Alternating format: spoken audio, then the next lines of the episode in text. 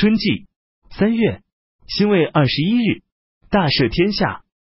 夏季出现严重旱灾，封何皇后的母亲为武阳君。秋季，金城郡境内的黄河水暴涨，泛滥两岸二十余里。五原郡境内发生山崩。最初，巨鹿人张角信奉皇帝老子，以法术和咒语等传授门徒，号称太平道。他用念过咒语的符水治病，先让病人下跪，说出自己所犯的错误，然后喝下符水，有些病人竟然就此痊愈。于是人们将他信奉如神明。张角派他的弟子走遍四方，不断狂骗引诱。十余年的时间，信徒多达数十万。青州、徐州、幽州、冀州、荆州、扬州、兖州和豫州等八州之人，无不响应。有的信徒卖掉自己的家产，前往投奔张角。他们塞满道路，尚未到达而死在途中的也数以万计。郡县的官员不了解张角的真实意图，反而讲张角教民向善。因而为百姓所拥戴。太尉杨嗣当时正担任司徒，他上书说张角欺骗百姓，虽受到免除罪责的赦令，仍不思悔改，反而逐渐蔓延扩张。现在如果命州郡进行镇压，恐怕会加重局势的混乱，促使其提前叛乱。应该命令刺史、郡守清查流民，将他们分别护送回本郡。以削弱张角党徒的力量，然后再诛杀那些首领，这样不必劳师动众，就可以平息事态。恰在此时，杨嗣去职，他的奏章遂留在皇宫，未能实行。马图院刘陶再次上书，重提杨嗣的这项建议，说张角等人正在加紧策划阴谋，四方秘密传言说张角等偷偷潜入京城洛阳。窥探朝廷的动静，其在各地的党徒暗地里遥相呼应。州郡官员怕如实呈报会受到朝廷的处分，不愿上奏，只是私下相互间通知，不肯用公文的形式来通报。为此，建议陛下公开颁发诏书，悬重赏捉拿张角等人，以封侯作为奖赏。官员中若有胆怯回避者。与张角等人同罪论处，灵帝对这件事很不在意，反而下诏让刘陶整理春秋条例。张角设置三十六个方，方。犹如将军，大方统帅一万余人，小方统帅六七千人，各立首领。他宣称苍天已死，黄天当立，岁在甲子，天下大吉。并用白土在京城洛阳各官署及各州。郡官府的大门上都写上“甲子”二字。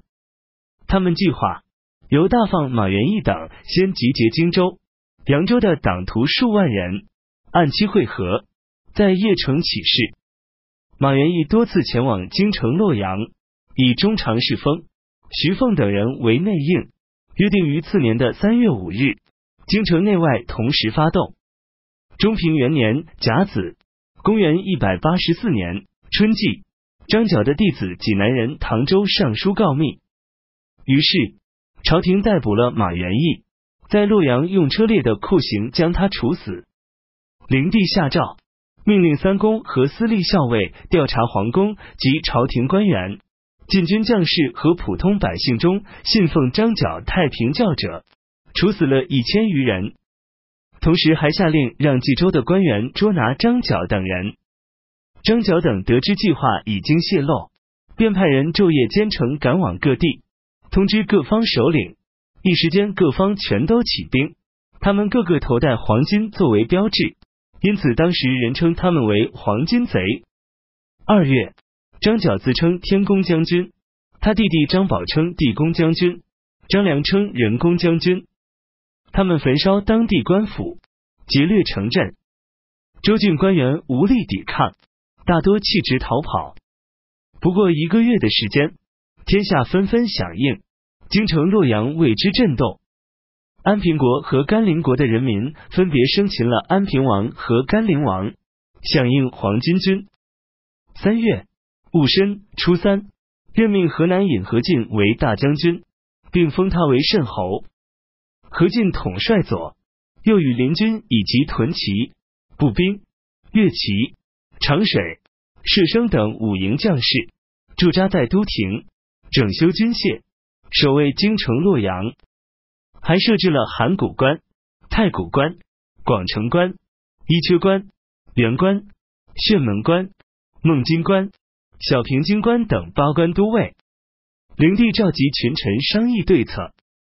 北地郡太守黄甫松认为，应该解除禁止党人做官的禁令，并拿出皇帝私人所有的中藏府钱财以及西园祭旧中的良马，赏赐给出征的将士。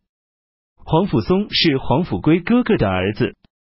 灵帝询问中常侍吕强的意见，吕强说：“对党人的禁令时间已经很长了，人心怨恨愤怒，若不予以赦免，他们将轻举妄动，与张角联合起来，叛乱之势便会更趋扩大。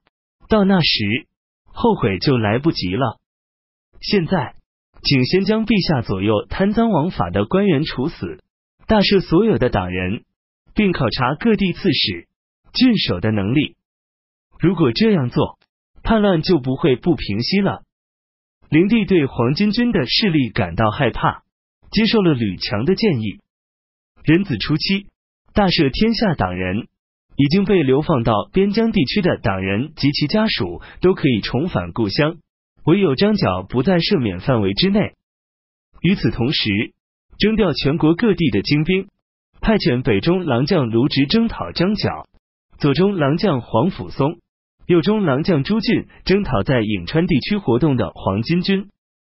当时，中常侍赵忠、张让、夏运、郭盛、段、宋典等都被封为侯爵，身份贵宠。灵帝常说：“张常侍是我父亲，赵常侍是我母亲。”于是。宦官无所忌惮，纷纷大兴土木，仿照皇宫的式样修建宅地。一次，灵帝曾想登上永安宫的望台，观看皇宫周围的景致。宦官们生怕灵帝看到自己的宅地，便让钟大人上旦劝阻灵帝，说：“天子不应当登高，登高则会使人民流散。”灵帝从此不再敢登较高的楼台亭榭。及至风。徐凤为张角做内应的事情败露，灵帝斥责诸位常侍说：“你们常说党人图谋不轨，将他们全都禁锢起来，有人甚至遭到诛杀。现在党人倒是在为国家出力，你们反与张角勾结，该不该处斩？”宦官们都叩头说：“这些都是王府侯览干的。”于是诸位常侍都收敛退避，各自将他们在外担任州。郡官员的亲属及子弟召回，于是赵忠、夏运等人一同向灵帝诬告吕强，说吕强与党人一起议论朝廷，经常阅读《霍光传》，他的兄弟全都在官位上贪赃枉法。灵帝听后，令中黄门带着兵器召吕强入宫。吕强得知灵帝召他的用意后，愤愤地说：“我死之后，必有大乱。”大丈夫要为报国尽忠，怎能去面对玉立呢？便自杀了。赵忠、夏运等在此诬陷说吕强被召，还不知道要问他什么事，就在外自杀了。这说明他确实有罪。于是灵帝下令逮捕吕强的亲属，将财产没收。事中，河内任相许向灵帝上书，抨击宦官。张让便诬告项许与张角同心，要做张角的内应。于是项许被捕，送交黄门北寺监狱处死。郎中中山人张军上书说：“我认为张角所以能够兴兵作乱，百姓所以乐于归附张角，原因都在于时常是多放任自己的父兄、子弟、亲戚及其投靠者充任州郡长官，搜刮财富。”掠夺百姓，百姓有冤无处申诉，这才打算与朝廷对抗，聚集起来成为盗贼。应该斩杀十常侍，将他们的头悬挂在京城南郊，向百姓谢罪，并派使者向全国宣布此事。这样可以不出动军队镇压，庞大的寇盗集团就会自行解散。灵帝将张军的奏章交诸常侍看，这些人全都吓得摘下帽子，除去鞋袜，下跪叩头，请求灵帝允许他们到洛阳专门审理皇帝亲自交办案件的诏狱去投案自首，并将家产献出，用以补助军费。灵帝下诏，令诸常侍全都穿戴起表示官位的衣帽鞋袜，继续担任原职。他对张军上奏一事发怒说：“这真是个狂人！难道十常侍中本不该有一个好人？”御史顺承灵帝的心意，诬奏张军信奉黄金道，遂将他逮捕入狱，拷打致死。